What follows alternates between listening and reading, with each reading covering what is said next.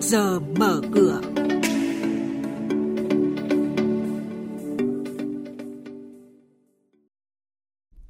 Thưa quý vị và các bạn, giảm lãi suất cho vay trong thời gian tới là không khả thi.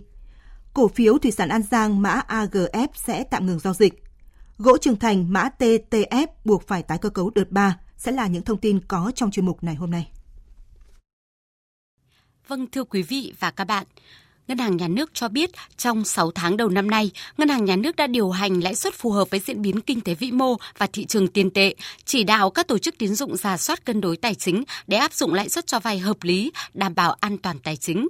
Theo đó, mặt bằng lãi suất huy động cho vay cơ bản tiếp tục ổn định, lãi suất cho vay ngắn hạn phổ biến ở mức từ 6 đến 9% một năm, 9 đến 11% một năm đối với trung và dài hạn.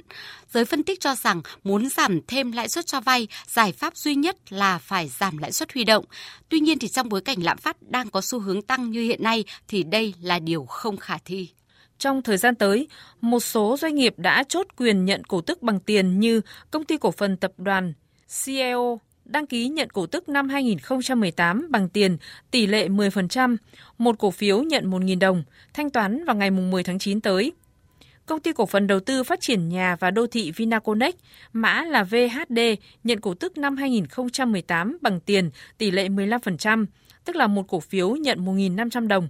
Thời gian thanh toán vào ngày 26 tháng 7 tới đây. Công ty cổ phần Cảng Đồng Nai mã chứng khoán PDN sẽ chốt danh sách cổ đông thực hiện chi trả cổ tức đợt cuối của năm 2018 bằng tiền tỷ lệ 25% và phát hành cổ phiếu thưởng do thực hiện tăng vốn cổ phần từ nguồn vốn chủ sở hữu tỷ lệ 50%, tổng tỷ lệ chi trả là 75%.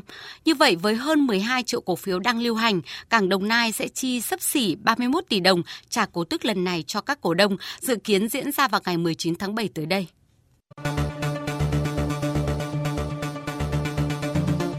Vị và các bạn đang nghe chuyên mục Trước giờ mở cửa, phát sóng trên kênh Thời sự VV1 từ thứ 2 đến thứ 6 hàng tuần. Thông tin kinh tế vĩ mô, diễn biến thị trường chứng khoán, hoạt động doanh nghiệp chứng khoán. Trao đổi nhận định của các chuyên gia với góc nhìn chuyên sâu, cơ hội đầu tư trên thị trường chứng khoán được cập nhật nhanh trong Trước giờ mở cửa. Thưa quý vị và các bạn, còn trên thị trường chứng khoán phiên chiều qua, chỉ số VN Index tăng 5,68 điểm khi chốt phiên lên 949,69 điểm với 169 mã tăng. Và 116 mã giảm. Tổng khối lượng giao dịch đạt hơn 147 triệu đơn vị, giá trị hơn 3.480 tỷ đồng. HNX Index đóng cửa ở mức 103,77 điểm với 77 mã tăng và 60 mã giảm. Upcom Index tăng 0,19 điểm lên 54,86 điểm với 103 mã tăng và 57 mã giảm. Tổng khối lượng giao dịch đạt 9,6 triệu đơn vị, giá trị hơn 200 tỷ đồng.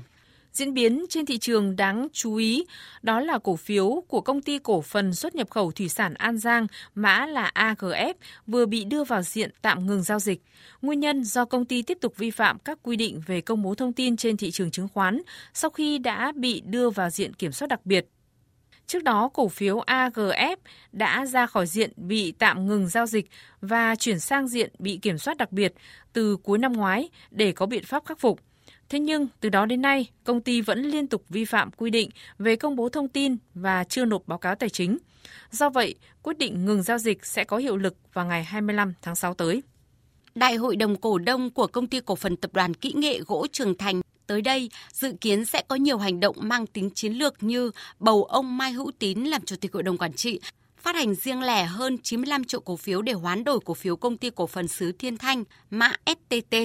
Với việc phát hành cổ phiếu hoán đổi STT vừa qua đã đưa TTF thoát khỏi nguy cơ hủy niêm yết bắt buộc.